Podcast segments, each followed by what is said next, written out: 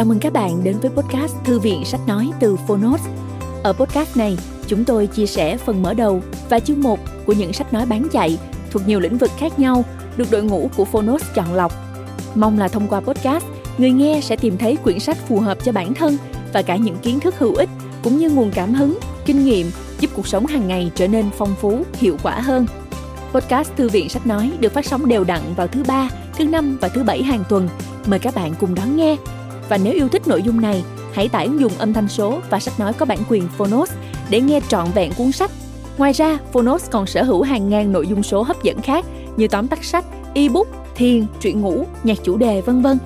Hẹn gặp lại các bạn tại ứng dụng sách nói có bản quyền Phonos nhé. Còn bây giờ, hãy cùng lắng nghe cuốn sách của ngày hôm nay.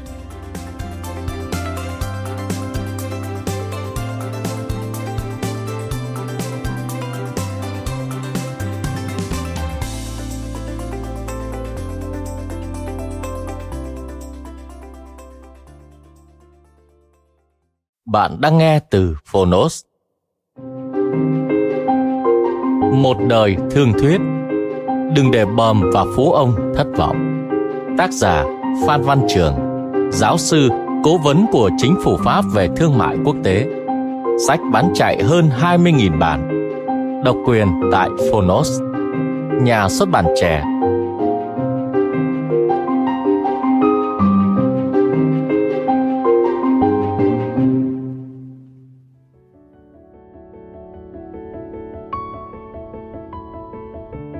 Thân chào tất cả các bạn.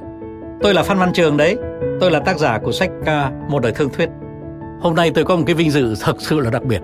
Đó là chính tôi sẽ giới thiệu cho các bạn cái cuốn sách của tôi, cuốn sách Một đời thương thuyết. Khi tôi viết tôi đã nghĩ đến các bạn. Bởi vì các bạn có biết không, cuốn sách này tôi viết và tôi đã tặng hết tác quyền với bút nhuận cho các quỹ từ thiện, cho nên là cái giá trị mà tôi trao đó là cái giá trị tôi muốn trao cho bạn nghe ngày hôm nay tôi chọn cái tên một đời thương thuyết đó là tại vì thực sự đó là cuộc đời của tôi. Suốt một cuộc đời tôi tôi đã thương thuyết rất nhiều. Khi mà mình nói đến thương thuyết thì mình thương thuyết uh, ở mọi chân trời. Tôi đã đi uh, nam mỹ tôi đi bắc mỹ tôi đi uh, bắc âu tôi đi đông nam á tôi đi đông á uh, tôi đi úc tôi đi khắp các nơi và kể cả ả rập nữa và tôi muốn kể cho các bạn tất cả những cái tình tứ của những cuộc thương thuyết. Tuy nhiên cái vinh dự của tôi ngày hôm nay là được uh, các bạn nghe. Và có được các bạn như là những người bạn mà uh, tâm tình. Tôi muốn kể cái câu chuyện tâm tình của tôi. Thành thử ra cái cuốn sách của tôi toàn là những chuyện thật hết. Và có lẽ chính các bạn cũng thích uh, là tôi kể cho các bạn những chuyện uh, chuyện thật. Chuyện nó đã xảy ra thật. Và trong cuốn sách của tôi đó thì 90% các nhân vật đều mang tên thật tức là họ đã có thật. Và ở trong sách tên mà tôi đã viết lên là tên thật của họ các bạn có thể tưởng tượng không? Tại sao mà tôi dám biên tên thật nhỉ? Đó là tại vì rằng là toàn là những người người ta thương thuyết với một cái um, uh, tư duy rất là đạo đức. Người ta thương thuyết người ta binh vực cái quyền lợi của doanh nghiệp của người ta người ta binh vực cái quyền lợi của chính phủ của người ta nhưng mà người ta rất thành thật. Những con người đó là những con người mà tôi kính trọng. Và một cuộc thương thuyết bao giờ thành công cũng là cái sự kính trọng giữa người với người. Người thương thuyết bên này, người thương thuyết bên kia. Và hiểu nhau, tìm hiểu nhau, thấu hiểu nhau, thấu cảm cái quyền lợi của nhau. Để mà đi tới một cái thể gọi là win-win, tức là cả hai bên đều thấy mình có lợi, cả hai bên đều muốn là cái việc mình làm nó tích cực cho nhau. Thế thì thưa các bạn, tôi xin giới thiệu cuốn sách một đời thương thuyết của tôi.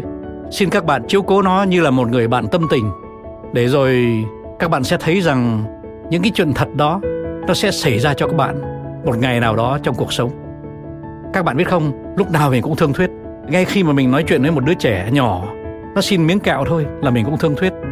Khi mà mình à, nói chuyện với người bạn thôi, thế nào cũng thương thuyết. Khi mà mình à, đi làm, rồi thì mình phải thương thuyết với à, ông sếp của mình mình phải thương thuyết với nhân viên của mình mình phải thương thuyết đến cả cái anh giữ xe cho mình thì tất cả những chuyện đó là những chuyện thương thuyết. Thì khi mình thương thuyết thì việc đầu tiên mình phải kính trọng con người đứng trước mặt mình. Và cái thứ nhì là mình phải hiểu được cái quyền lợi của họ quyền lợi khách quan của họ. Để mà mình tạo nên một cái um, quyền lợi của mọi người. Cuộc thương thuyết thành công là sự kính trọng và tạo được giá trị chia đều cho tất cả mọi người. Tôi xin uh, cảm ơn các bạn đa tạ các bạn vì các bạn đã chiếu cố những cái dòng văn của tôi và những chuyện thực của tôi. Và tôi cũng xin à, cảm ơn Phonos đã cùng tôi đưa cái phiên bản sách nói này đến các bạn. Chúc các bạn nghe cuốn sách vui vẻ nhé.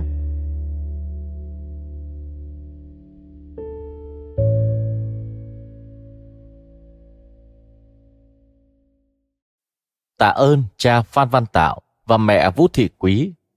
Tặng vợ Vũ Mộng Lan, con gái Phan Vân Lan và chồng Philip Phan Văn Hổ, con gái Phan Vân Đào và chồng Ló Gong Nguyễn An Minh, các cháu ngoại Phan Mỹ Lan, Phan Ái Linh, Nguyễn Anh Đào, Nguyễn Quang Minh và Nguyễn Minh Trị.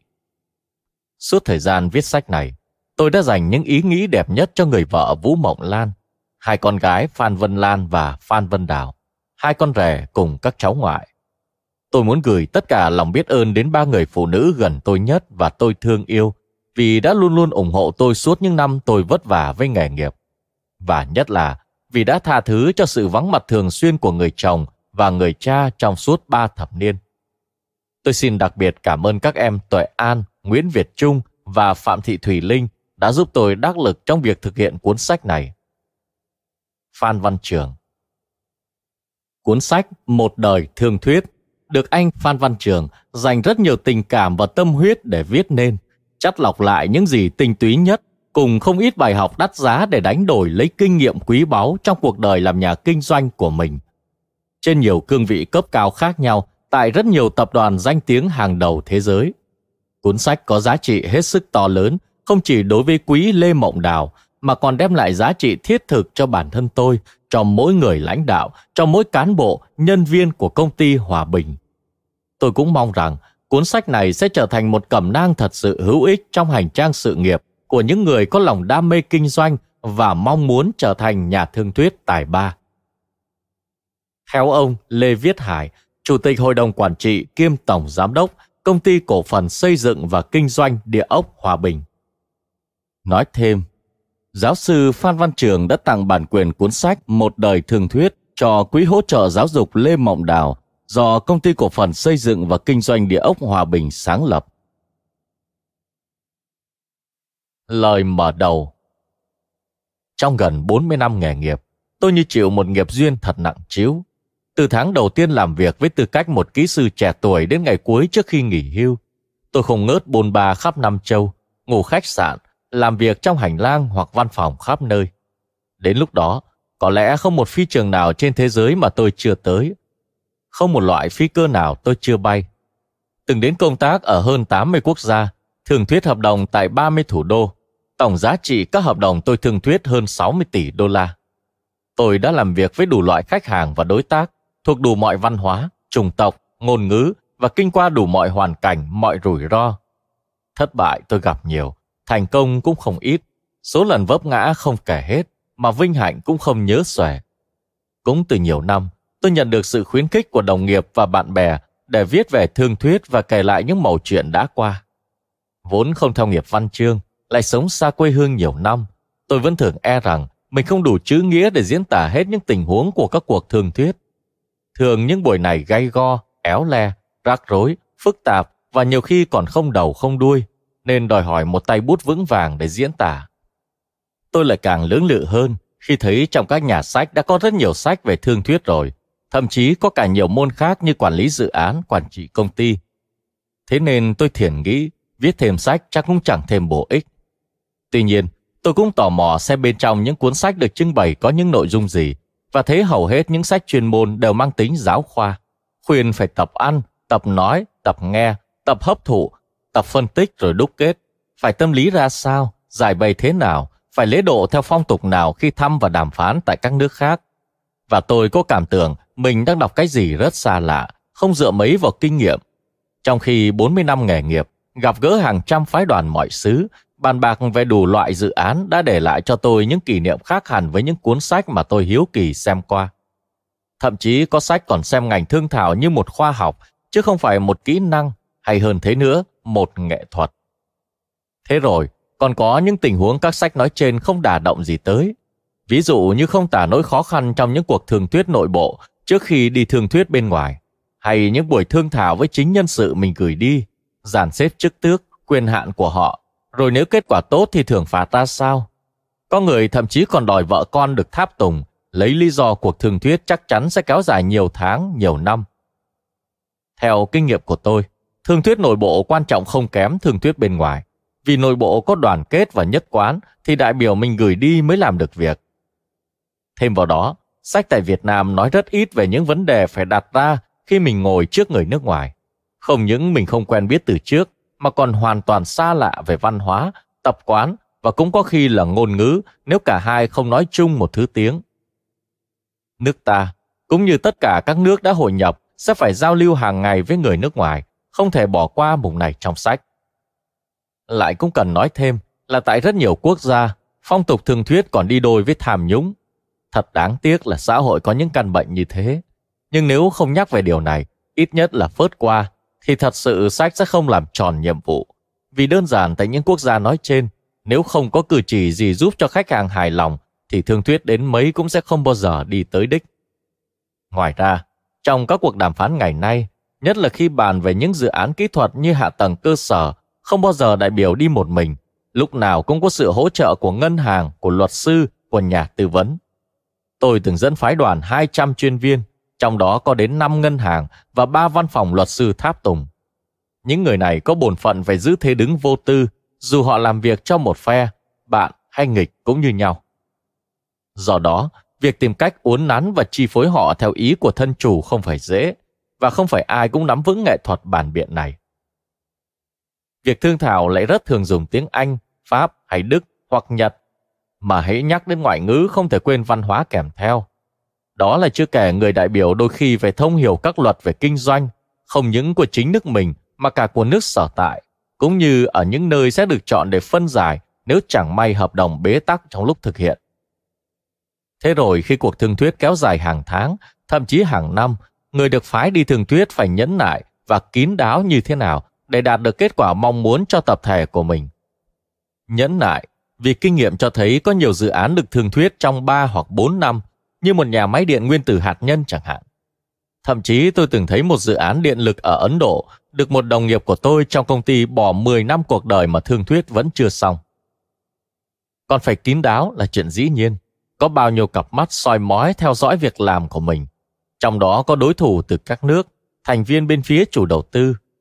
Vì khi ngồi ròng rã một thời gian dài với đối tác, rất khó che giấu những ưu khuyết của mình. Để lộ một con số, để hờ một nỗi thất vọng hay một dữ kiện làm cho phe mình lạc quan hơn đều có khả năng gây ra tình huống bất lợi. Do đó, ngay việc giữ bí mật trong một thời gian dài cũng là cả một nghệ thuật. Thú thật, Tôi không tìm thấy câu trả lời rõ ràng cho những câu hỏi trên trong những cuốn sách được bán ở các nhà sách. Thậm chí ở nước ngoài cũng chẳng có mấy sách nói chi tiết về những tình huống đặc trưng nói trên. Phần lớn các sách đều giống như những bài ca cổ điển, phải thế này thế nọ, y như chuẩn bị cho thí sinh đi thi. Và tất nhiên, khi vào bàn hội nghị, người nào được phái đi thường thuyết sẽ khó quên được mình đang có số phận hầm hưu của thí sinh sắp vào mùa thi cử. Tim đập mạnh, tâm lo lắng, giọng nói đôi khi còn thè thé mỗi khi phải phát biểu. Rồi khi quen thuộc hơn, người ta lại không tránh được việc lẫn lộn quyền lợi của tập thể với cá nhân. Đôi khi mời cả tự ái vào cuộc chơi và cuối cùng không tìm thấy kết quả đúng như mong đợi. Dù xét ở hình thức hay nội dung, đi thường thuyết mà cứ như đi thi là một sai lầm to tát. Thường thuyết là một nghệ thuật phải thấm nhuần như bản năng, chứ không phải một kỹ thuật cần được học và hấp thụ trước khi trả bài. Mà đã là nghệ thuật thì phải đưa ta đến một trạng thái vui, thú vị, đáng ghi nhớ.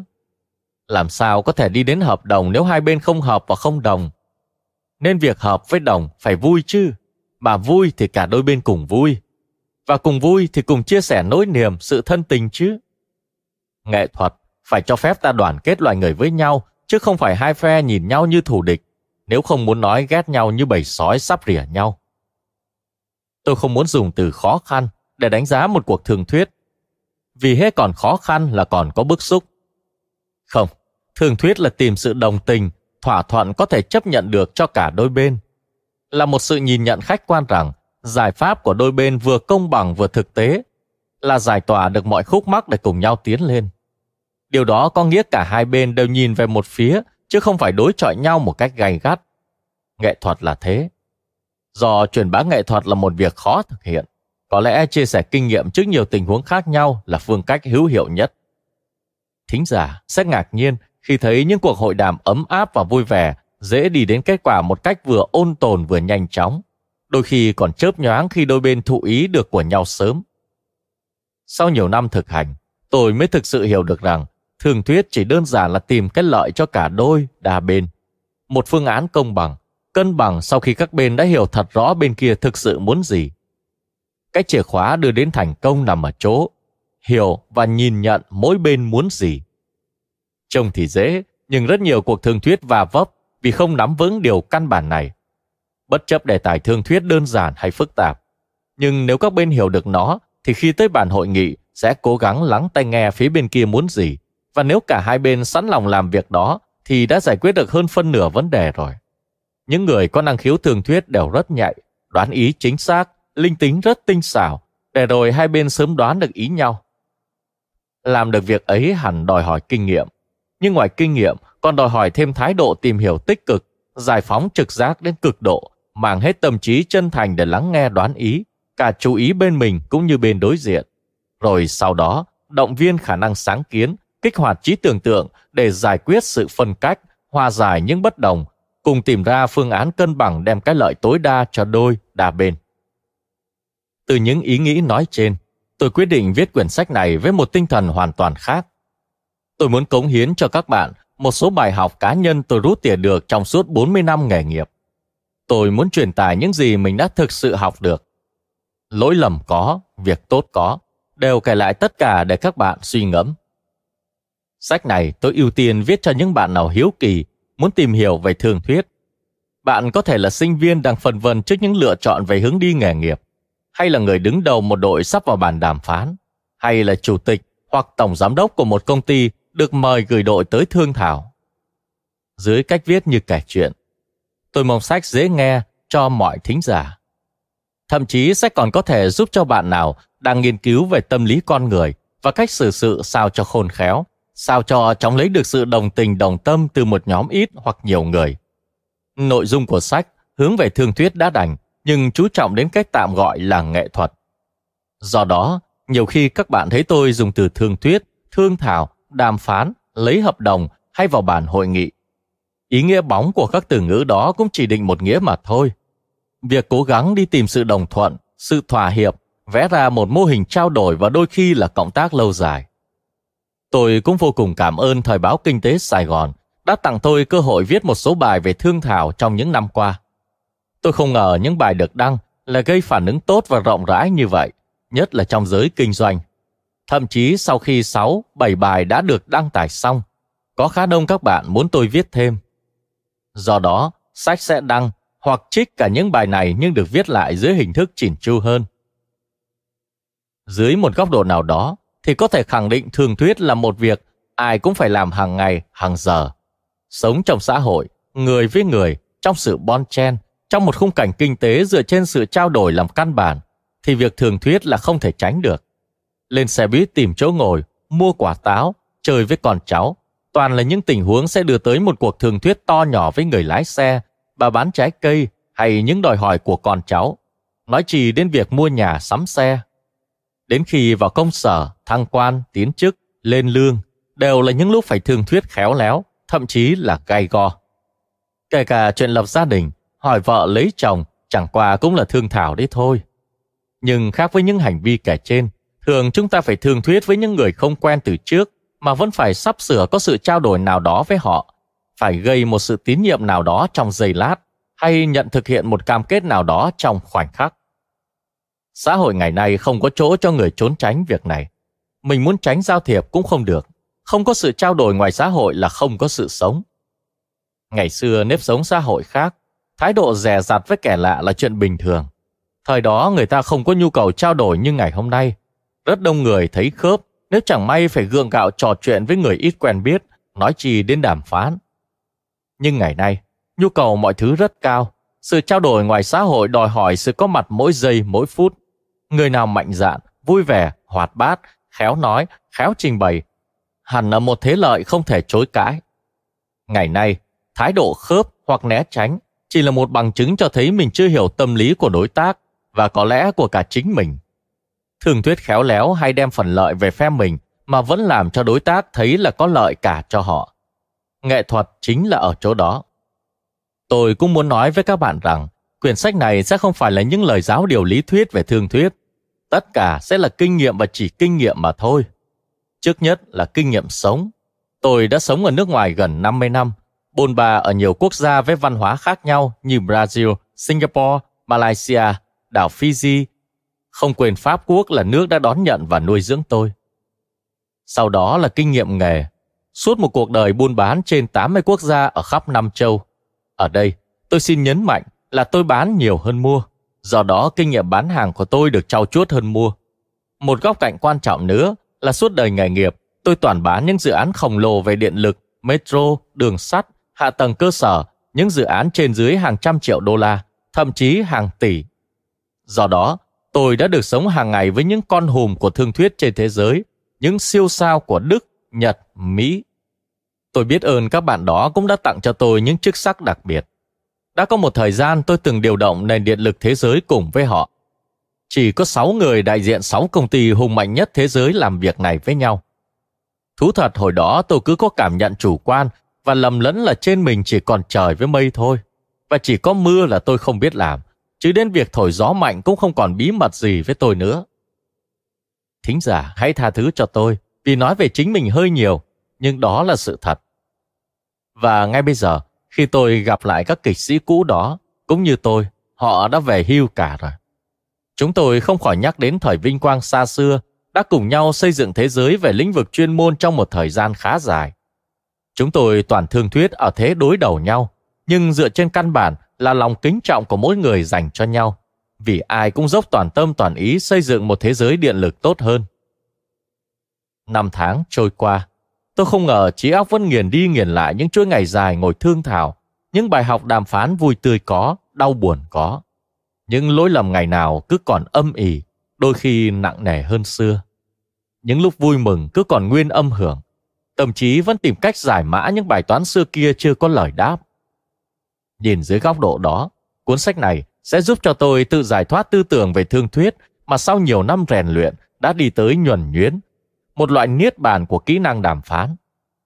Tôi rất vui được các bạn chiếu cố vì cho phép tôi chia sẻ. Trước khi vào nội dung, tôi cũng xin nói thêm ý muốn viết sách này như chuyện chứ không dưới hình thức cấu trúc của sách giáo khoa.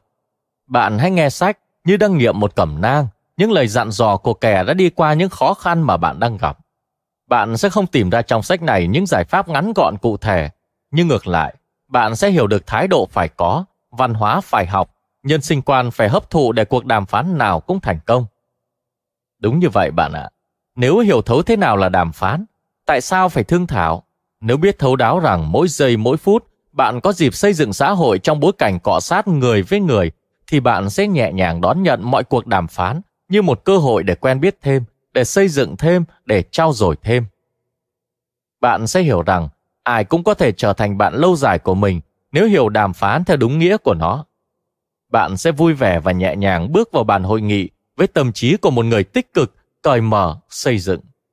Bạn sẽ không cảm thấy khớp khi phải thương thuyết bằng tiếng mẹ đẻ của kẻ khác ngay tại xứ của họ bạn sẽ không sợ hãi khi một mình thương thuyết với cả phái đoàn ba bốn chục người.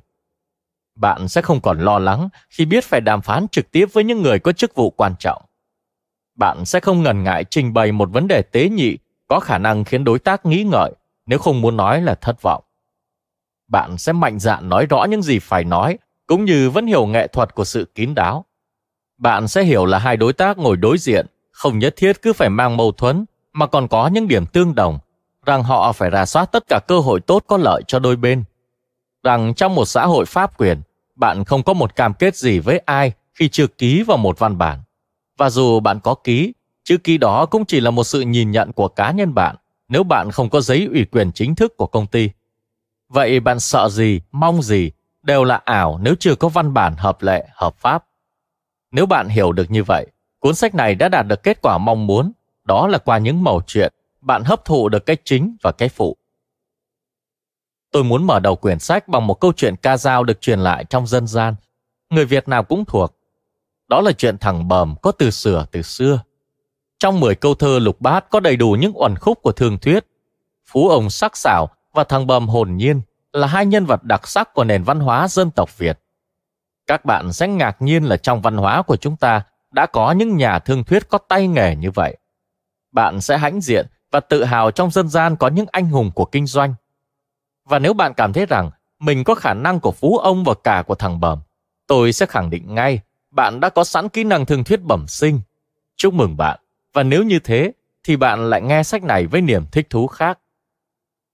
Giờ đây chắc bạn đã hiểu, mục đích của tôi chỉ là muốn chia sẻ qua những câu chuyện của chính cuộc đời mình. Không có gì quan trọng bằng sự hiểu biết, nhất là sự hiểu biết được rút tỉa qua kinh nghiệm. Các bạn hãy nhận quyển sách này như một cố gắng của cá nhân tôi để làm một món quà bằng tiếng Việt, từ tim Việt, lòng Việt và cho người Việt. Một món quà tóm tắt lại 40 năm bôn ba, xa quê hương mà vẫn hằng mong ngày trở về, gặp biết bao nhiêu người và hội đoàn, đối mặt biết bao nhiêu tình huống, giải quyết biết bao nhiêu câu hỏi, tìm ra biết bao nhiêu phương án, để rồi đem tất cả về với quê hương, đặt trong quyển sách này, đưa đến tay các bạn. Ngày hôm nay chính là giao điểm đó bạn ạ. Phan Văn Trường, giáo sư, kỹ sư, hiệp sĩ, cố vấn chính phủ Cộng hòa Pháp. Ngày 11 tháng 12 năm 2013. Cuốn sách Một đời thương thuyết được anh Phan Văn Trường dành rất nhiều tình cảm và tâm huyết để viết nên, chắt lọc lại những gì tinh túy nhất cùng không ít bài học đắt giá để đánh đổi lấy kinh nghiệm quý báu trong cuộc đời làm nhà kinh doanh của mình trên nhiều cương vị cấp cao khác nhau tại rất nhiều tập đoàn danh tiếng hàng đầu thế giới. Cuốn sách có giá trị hết sức to lớn không chỉ đối với quý Lê Mộng Đào mà còn đem lại giá trị thiết thực cho bản thân tôi, cho mỗi người lãnh đạo, cho mỗi cán bộ, nhân viên của công ty Hòa Bình. Tôi cũng mong rằng cuốn sách này sẽ trở thành một cẩm nang thật sự hữu ích trong hành trang sự nghiệp của những người có lòng đam mê kinh doanh và mong muốn trở thành nhà thương thuyết tài ba. Theo ông Lê Viết Hải, Chủ tịch Hội đồng Quản trị kiêm Tổng Giám đốc Công ty Cổ phần Xây dựng và Kinh doanh Địa ốc Hòa Bình. Nói thêm, giáo sư Phan Văn Trường đã tặng bản quyền cuốn sách Một đời thương thuyết cho Quỹ hỗ trợ giáo dục Lê Mộng Đào do Công ty Cổ phần Xây dựng và Kinh doanh Địa ốc Hòa Bình sáng lập. Chương 1 Thằng Bờm và Phú Ông, Hai tay cao thủ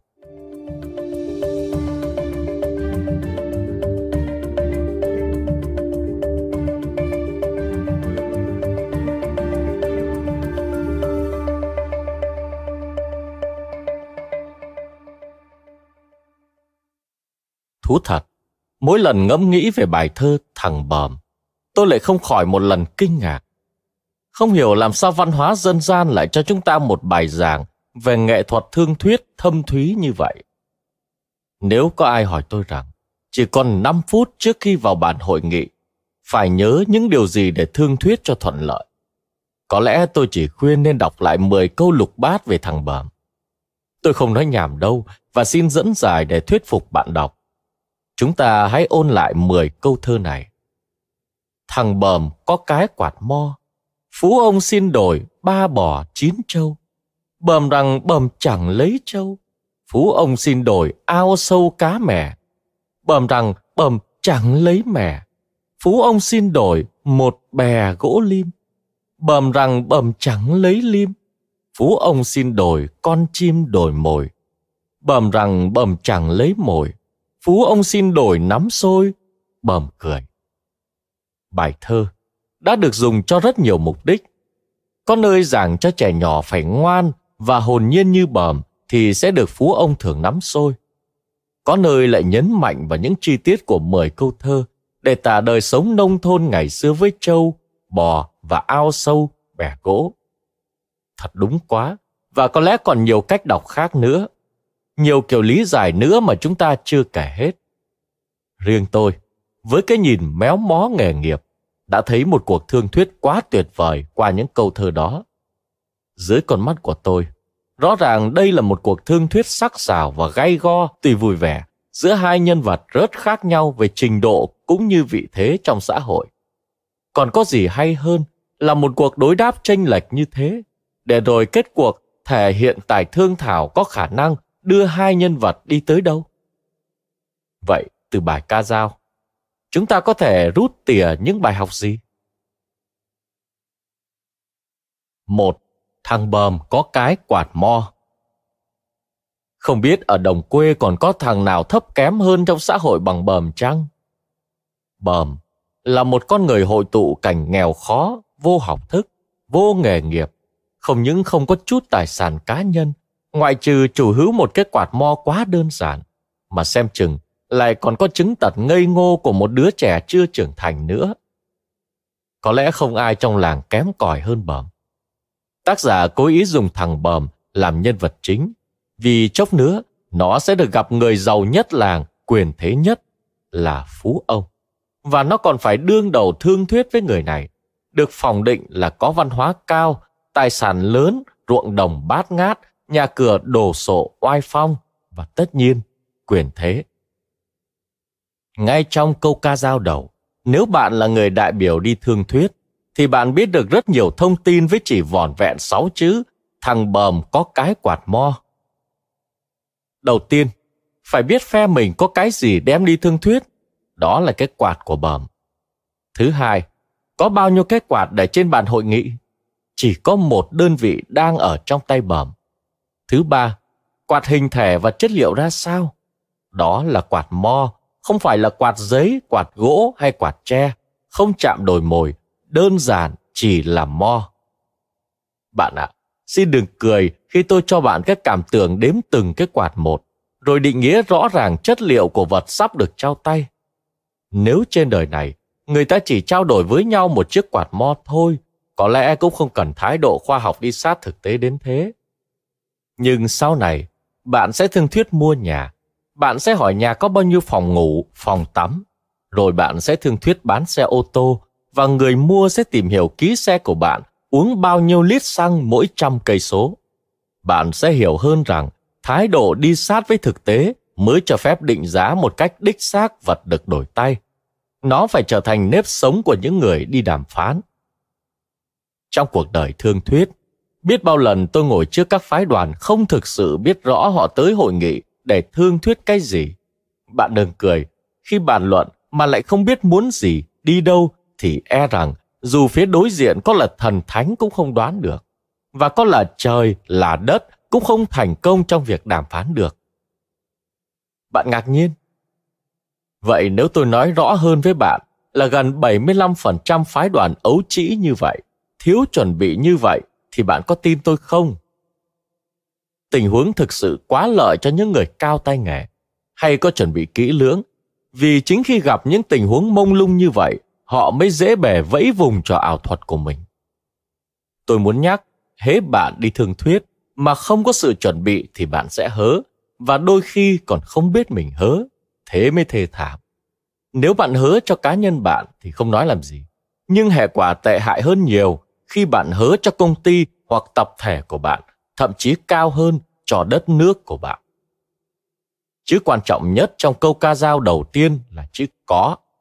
thang bơm có, có thật, cái quạt mo. Chữ có hàm rất nhiều nghĩa. Đầu tiên, có chỉ định sự sở hữu. Bạn không sở hữu thì bạn miễn thường thuyết. Có phải của bạn đâu mà bạn bán với mua. Vậy bài học cho những ai đi thường thuyết.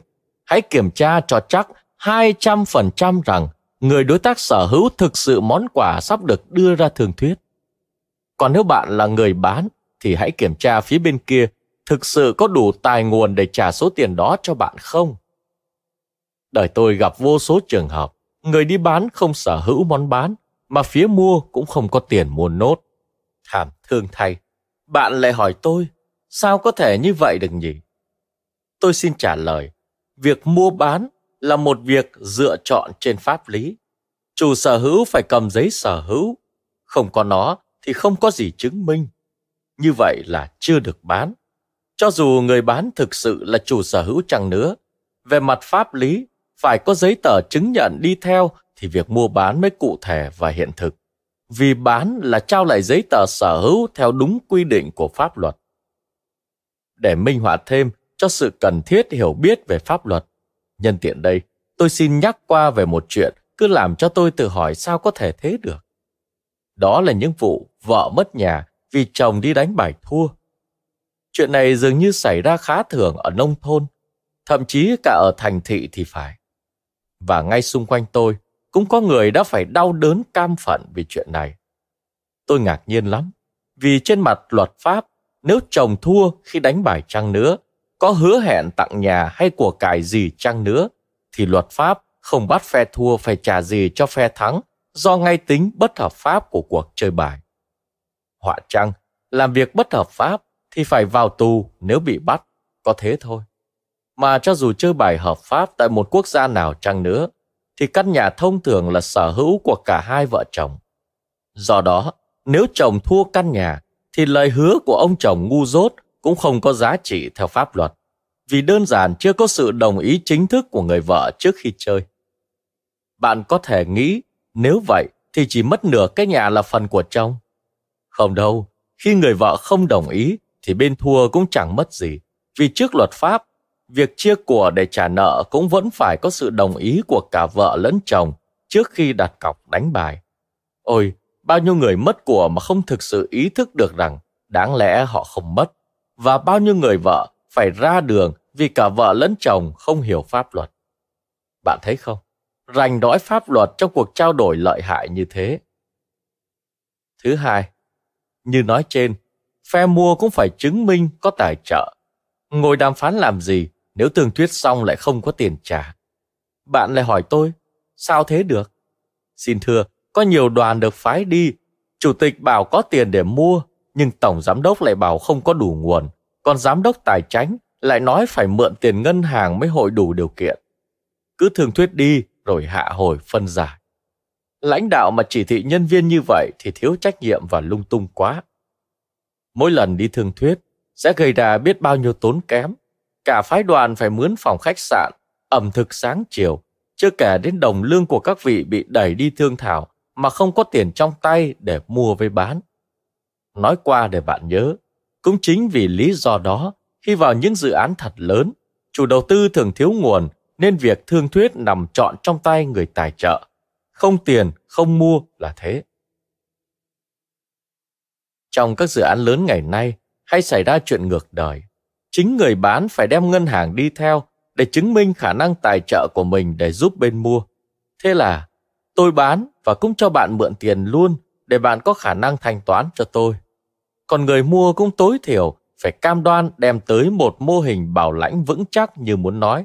Tôi có khả năng trả nợ và có người sẽ tiếp tay tôi đảm bảo việc trả nợ nếu chẳng may tôi bị hụt hẫng. Điều đó có nghĩa là nếu tôi không trả đúng hẹn thì cũng có cơ quan hay nhân vật bảo lãnh sẽ trả thay. Một ví dụ ngày nay là các công ty địa ốc thường giúp khách hàng mua căn hộ có đủ khả năng trả góp trong một số năm bằng cách giới thiệu người mua với một hay nhiều ngân hàng. Thứ ba, trước có còn nói lên tính cách hiện thực của vật sắp lên bàn hội nghị. Bạn nghĩ sao nếu bẩm nói, tôi có cái quạt mo đẹp lắm, tôi sẵn sàng bán nó cho quý vị, nhưng tôi để quên nó ở nhà, mai đem tới cho quý vị xem. Bạn không còn nước nào khác là hẹn ngày mai vậy, cứ đem quạt mo cho xem đã rồi mới nói chuyện. Ai đã có ý định mua thì phải được trông thấy tận mắt vật mình muốn sở hữu, có phải không? Một vật mang bán mà không ai trông thấy thì chỉ có thể là trừu tượng. Chứ có quan trọng như vậy đó bạn ạ. Để bạn hiểu thêm tầm quan trọng của nó, tôi xin kể chuyện chuyến đi một xứ Ả Rập vào những năm 1980. Vừa tới nơi, chúng tôi được biết có tất cả 8 phái đoàn dự bị tranh lấy dự án. Tuy nhiên chỉ sáng hôm sau, chúng tôi được biết bà phái đoàn đã phải ra về không kèn trống vinh quang vì thiếu giấy tờ ủy nhiệm. Tại sao ủy nhiệm lại là một thủ tục quan trọng? Đơn giản và dễ hiểu là người đi dự hội nghị đàm phán chỉ là nhân viên của công ty. Quyền đâu nhân viên này thay mặt ai lấy cam kết? Cho dù cam kết rồi, liệu có tính cách ràng buộc không? Mà ràng buộc ai trong công ty? Tất cả những thể thức pháp chế đều chỉ để xác nhận cho chắc chắn việc ai vào hội nghị cũng phải cầm giấy của ông chủ công ty mình, hội đồng quản trị, viết rõ là chữ ký của nhân viên mình gửi đi ràng buộc thực sự công ty trên mặt pháp lý. Trong câu chuyện trên, có một công ty gửi cả tổng giám đốc đi mà cũng bị trả về, vì tổng giám đốc cũng chỉ là nhân viên, dù cao cấp cũng không cam kết thay chủ sở hữu công ty tức hội đồng quản trị được. Tóm lại, bên bán phải sở hữu thực sự vật đem bán, bên mua phải thực sự có nguồn tài chính để mua. Người đại diện phải có ủy quyền mới được nói thay chủ của đôi bên. Chứ có là thế đó. Bài ca dao thâm thúy như thế đó. Tiếng Việt lại cô động như thế đó. Chỉ một chữ có mà chứa hàm bao nhiêu ý nghĩa, bao nhiêu ám chỉ, bao nhiêu tình huống. Tôi bái phục tác giả vô danh đã viết được để mở đầu cuộc thương thuyết. thăng bom có, có thật, nhất định sở hữu cái quạt mo. Không nhiều lời, rất đích xác. Có là có, không là không, phải cho rõ trước khi các đối tác an tọa trong hội nghị đàm phán. 2. Phú ông xin đổi ba bò chín châu. Câu thứ hai của bài ca dao cũng chứa hàm rất nhiều điều phải nhớ khi đi thường thuyết. Chắc bạn chú ý thấy phú ông phải dùng chữ xin. Đâu cần xin trong khi mình là phú ông, người giàu nhất làng. Không, khi người nào ngỏ ý muốn mua hay bán, thì người ấy ở cương vị xin. Xin ở đây không có nghĩa tự hạ thấp mình xuống. Ngược lại, xin là một cử chỉ vô cùng lịch lãm của phú ông. Dù biết mình giàu và quyền thế, nhưng biết điều, tôi cần mua cái quạt thì tôi phải biết điều mà xin, cho dù đối tác có là thằng bờm hay là ai chăng nữa. Trong cuộc thương thuyết không có chỗ cho sự ngang ngược, tự ái. Quan trọng là đạt được kết quả, mà không kết quả nào có ý nghĩa hơn trong tình người và sự biết điều. Do đó, tôi rất tán thành cử chỉ vô cùng lịch lãm và biết điều của Phú ông. Rõ ràng, Phú ông muốn dành cho bằng được kết quả ông mong đợi là đổi cái gì cũng được với một cái quạt mo. Cái ngộ nghĩnh trong câu chuyện là giá trị rất tầm thường của cái quạt mo. Quý hóa gì cái thứ này? Chắc hẳn chỉ cần đi nhặt cũng có cả mớ cái quạt mo như thế. Vậy nhưng chính tác giả của bài ca dao mới tuyệt vời. Chọn một cái quạt mo giá rẻ mạt với chủ của nó là một thằng bầm ngây ngô để bày tỏ nguyên tắc bất di bất dịch của thương thuyết rằng hễ ta đứng vào thế của sự mong muốn cầu khẩn thì ta phải xin, bất chấp đối tác ở cương vị nào, bất chấp cả giá trị của vật muốn mua dù rẻ mạt bao nhiêu. Ôi, bài học nguyên tắc thật đáng giá. Bao nhiêu cuộc thương thuyết thất bại thảm thương do đối tác quá kiêu. Có phú ông nào đi thương thuyết mà lại nói, bẩm, mày ra đây ông bảo. Nói vậy là thiếu hẳn tâm lý. Tưởng đem sự khinh người mà đè được ai, cho dù là thằng bờm. Nó mà không bằng lòng, vẫn khư khư giữ cái quạt mo của nó, thì cũng hỏng chuyện mà thôi. Nhưng phú ông còn nói thêm, xin đổi. Thế là hiện ra ý cơ bản của một cuộc thương thuyết. Đổi. Rõ ràng, ta không còn do dự gì nữa. Thương thuyết là đổi, nhưng đổi có nghĩa là cả hai bên đều nhìn nhận. Thứ nhất, tính cách cân đối của kết quả thương thuyết. Cho dù có chủ quan chăng nữa, sự cân đối là căn bản của thương thuyết. Thứ hai, kết quả có lợi cho đôi bên hay đa bên. À hay nhỉ, chỉ một việc trao đổi cái gì sẵn có mà cả hai bên đều có lợi. Toán học bị dồn vào thế bất ngờ. Làm sao cả hai bên đều có lời được? Theo toán học, thì hễ một bên lời thì một bên phải lỗ chứ. Tôi muốn bạn đọc hiểu điều căn bản đó. Trong xã hội loài người này, cái gì không còn giá trị cho một số người lại có thể có giá trị rất cao cho một số người khác. Một sự đổi trác đơn thuần có thể làm giàu cho cả đôi bên. Cũng vì thế mà xã hội nên khuyến khích, đưa đẩy sao cho có càng nhiều cuộc trao đổi càng tốt. Nguyên tắc của hội nhập là thế. Nguyên tắc của việc phá mọi rào cản để cho phép giao thương phát triển là hướng tất nhiên phải đi. ba Bầm rằng bầm chẳng lấy châu. Đây lại là một bài học mới cho chúng ta. Trước sự lịch lãm của phú ông, bầm lại hồn nhiên hơn, không ngần ngại, không khách sáo, không suy tính cầu kỳ. Thích thì nói thích, không thích thì cũng nói toạc ra. Thế là một bên xin mua một cách lịch lãm, bên kia trả lời một cách mộc mạc.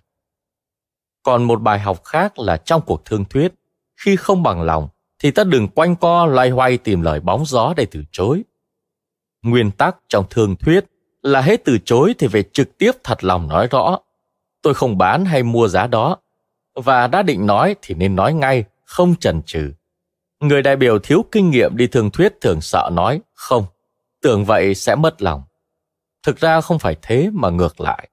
Khi phát biểu trong thương thảo, ta càng nói rõ thì sẽ càng tránh hiểu lầm. Chần chừ, do dự, rón rén, tiếng nấc, tiếng không sẽ làm cho đối tác khó hiểu và họ sẽ dựng lên đủ mọi giả thuyết để tìm hiểu xem bạn đang muốn nói gì. Họ sẽ mích lòng, vì thế mất thì giờ ngồi với đối tác cứ ấp úng không đường lối. Có đối tác còn hay nói ngược lại với ý thật. Từ chối thì lại nói cũng thích đấy, mà thích thì lại tuyên bố cũng chỉ thuyết phục chút đỉnh. Hoàn toàn là điều không nên làm. Tưởng nói khéo mà chỉ phản cảm và làm hỏng việc. Căn bản của một cuộc thương thảo thành công là cả hai bên không có chút hiểu lầm nhau từ phút đầu đến phút chót. Thông điệp càng rõ thì đối tác thương thảo càng dễ làm việc và tất nhiên càng vui. Văn hóa của chúng ta khi áp dụng vào đàm phán hay mang tật có có không không, ấp à ấp úng, tưởng rằng giấu ý hoặc tránh nói không là thượng sách. Hãy bỏ thói đó đi. Nó có thể tốt ngoài xã hội đối với những tình huống bình thường, nhưng lại thiếu hiệu quả trong một cuộc thương thuyết đứng đắn và chuyên nghiệp. Điều quan trọng khi phải nói không là giữ hình thức ấm áp, khiêm tốn, nề đối tác, nhưng cuối cùng không vẫn là không, có là có, nói sao cho rõ là thượng sách. 4. Ba bò chín trâu, ao sâu cá mè, bè gỗ lim, chim đồi mồi. Sao phú ông khéo tán thế? Chỉ muốn mua có cái quạt mo thôi mà đem đao to búa lớn để làm bờm choáng mắt hay sao? Không phải đâu bạn ạ. Khi đối tác gặp nhau lần đầu, dễ gì đoán ý của nhau. Do đó phải rà soát khéo léo, giống như anh nọ đi tán một nàng kia để lấy làm vợ. Nào là em mà về với anh, anh sẽ tậu xe bốn bánh cho em đi, xây dinh thự cho em ở, tặng em hột xoàn to và sáng cho em đeo. Khi phú ông nói ba bò chín trâu, đó là cách nói để rà soát. Chúng ta phải công nhận tác giả của bài ca dao quá tuyệt vời. Vì bắt đầu bằng trâu, bò là súc vật đồng quê, dễ làm bầm mùi lòng. Sau đó lại nói ao sâu cá mè. Vì nhà nào ở quê mà không thích có ao sâu?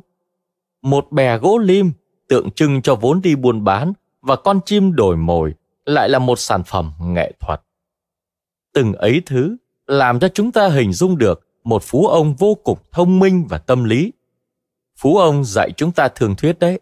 Hễ muốn biết ý của đối tác thì phải rà soát, phải nhờ những thứ nọ hàng kia để dần dần tiến sát tới ý thích của đối tác. Nhưng trước trí thông minh của phú ông thì bờm ta lại rất chất phác. Bờm bác ngay các đề xuất thu hút. Bờm không giải đâu. Bị rà soát như vậy nhưng bờm vẫn cao tay để cho phú ông cứ tiếp tục nhọc công tìm kiếm. Nào bờm có bao giờ tự ý khai rõ bờm thích cái gì đâu. Đây lại thêm một bài học. Khi ta ở thế trên tay, thì ta nên nhẫn nại đợi. Thái độ đợi đem tới nhiều cái lợi. Thứ nhất, biết đâu phú ông tự thấy phải cho thêm cái gì nữa thì sao? Tội gì mà không nghe hết những đề xuất của ông ta? Thứ nhì, là phải nghe kỹ xem đối tác đánh giá mọi việc ra sao. Biết đâu nhân sinh quan của phe họ khác phe mình. Nếu tự mình phát biểu, sẽ không tránh được việc để lộ thâm ý. Vậy cứ ngồi nghe, không ưng thì bác. Trong trường hợp này, bầm quả thực cao tay, lão luyện. năm Nắm xôi, bầm cười. Lại quá tuyệt vời. Thường thuyết đến như thế thì không thể gọi là kỹ năng cao nữa, mà phải gọi là đã nâng cao việc thương thuyết lên hàng nghệ thuật. Quả thực kết luận nắm xôi, bầm cười, vừa bất ngờ, vừa ngộ nghĩnh. Có lẽ một số bạn sẽ tự hỏi, tại sao lại không lấy trâu bò, ao cá, bè gỗ lim đi cho rồi, mà lại chịu để cho một nắm xôi thâu tóm? Không đâu bạn ạ. À. Ở đây tác giả bài ca dao cho chúng ta thấy cái ruột tinh túy của thương thuyết. Bạn nào thiếu kinh nghiệm sẽ kết thúc cuộc thương thuyết có lợi cho phe mình đơn thuần mà sẽ không nghĩ đến phe đối tác. Nói một cách khác, lấy lợi rồi cuốn gói đi mất. Thế nhưng xã hội chung quanh vẫn còn đó, phú ông vẫn ở trong làng, vẫn là người có quyền thế. Thương thuyết xong, nào có gì xong thật đâu, vẫn chung sống với nhau đời đời kiếp kiếp. Nếu chẳng may có chuyện không hay không đẹp xảy ra, e tương lai lắm gai, lắm cóc. Bầm cao tay hơn nhiều. Bầm hiểu ngay từ đầu bầm muốn cái gì, mà cái gì đó phải có giá trị cân đối với cái quạt mo. Tư duy đó là tư duy bền vững, biết trước, biết sau, biết cân, biết đối. Cao tay hơn thế nữa là bờm vẫn không phát biểu, chỉ cười. Khi nói không thì nói rõ, khi chịu thì lại chỉ cười, vừa duyên dáng dễ mến, vừa đúng mực. Đúng mực là thượng sách bạn ạ. Vì trước khi kết thúc thương thuyết cũng phải chứng tỏ cho phú ông là bờm cũng kính nể phú ông chứ. Chẳng lẽ nói bây giờ bờm ok thì sỗ sàng quá. Phú ông có thể nghĩ thầm, cái thằng này chẳng ra gì. Đã dám nói không nhiều lần rồi, lại nó có một cách sỗ sàng. Nó nghĩ nó là ai mà cư xử thế với ta? Không, bầm khéo hơn thế nhiều. Nụ cười khả ái cho phép phú ông tự đánh giá mình quá giỏi, chi phối và thao túng bầm đến đỗi bầm phải chịu đổi vật quý với nắm sôi và với cả nụ cười. Làm cho đối tác tưởng chắc là đã chiến thắng, phe mình thua là thượng sách tột đỉnh của nghệ thuật thương thuyết đấy bạn ạ. Cuối cùng, tác giả của bài ca dao, không quên nhắc nhở chúng ta là cuộc thương thuyết thành công nào cũng kết thúc bằng nụ cười của các phái đoàn tham dự. Không thể có một nụ cười gượng gạo, vì phe nào cũng vui vẻ ký vào hợp đồng cơ mà. Người Pháp còn cầm thêm một chén sâm banh để chúc mừng kết luận tốt đẹp của việc thương thảo. Nhưng kết thúc việc đàm phán thì đó cũng chỉ là sự khởi đầu. Hợp đồng bao giờ chẳng chỉ là chặng đầu. Nó mở đường cho một sự cộng tác mới giữa các đối tác mới. Nó định nghĩa một lộ trình cho một công cuộc chung để xây dựng một cái gì đích đáng. Thương thuyết xong, uống sâm panh xong, hai bên đối tác có nhau là bạn mới. Phải mong là tình bạn lâu dài, như vậy cuộc đời mới thực sự có ý nghĩa. Như vậy thương thuyết mới tới hàng nghệ thuật. Từ đây, Bờm đã trở thành bạn tri kỷ của Phú ông, dù cảnh ngộ cá nhân khác biệt khá xa. Trong cuộc đời nghề nghiệp, tôi đã giữ lại biết bao nhiêu người bạn tri kỷ, mà lúc mới làm quen thì họ chỉ là đối tác khó tính, thậm chí là đối thủ không nương tay. Nếu kỹ năng thường thuyết cho phép kết thúc một cuộc đàm phán sao cho có lợi, thì nghệ thuật đi xa hơn thế, hơn thế rất nhiều. Tôi mong thính giả cảm nhận được rằng Bờm và Phú ông quá tuyệt vời trong 10 câu ca dao lục bát, vừa cô động, vừa chi tiết.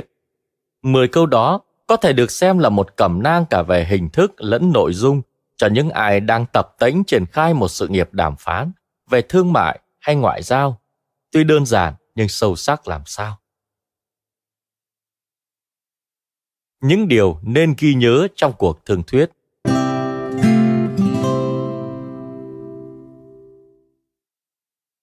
một, Định nghĩa thật đích xác món hàng sắp được đổi trao. 2.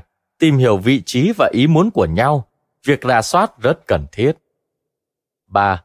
Luôn luôn xác nhận người mua có tiền để mua, tức phú ông, và người bán thực sự sở hữu hàng được bán, tức bẩm. 4. Kết cục của cuộc thương thảo bao giờ cũng phải vui, bẩm cười. 5. Cuộc trao đổi bao giờ cũng phải cân bằng cho đôi hoặc đa bên. 6. Tránh giảng dai cố chấp, đừng sợ hớ nếu phe mình biết giá trị thật của món hàng. 7. Kết cuộc xong, mối liên hệ phải tiếp tục tốt đẹp. Cảm ơn các bạn đã lắng nghe podcast Thư viện Sách Nói. Podcast này được sản xuất bởi Phonos, ứng dụng sách nói có bản quyền và âm thanh số dành cho người Việt. Hẹn gặp lại ở những tập tiếp theo.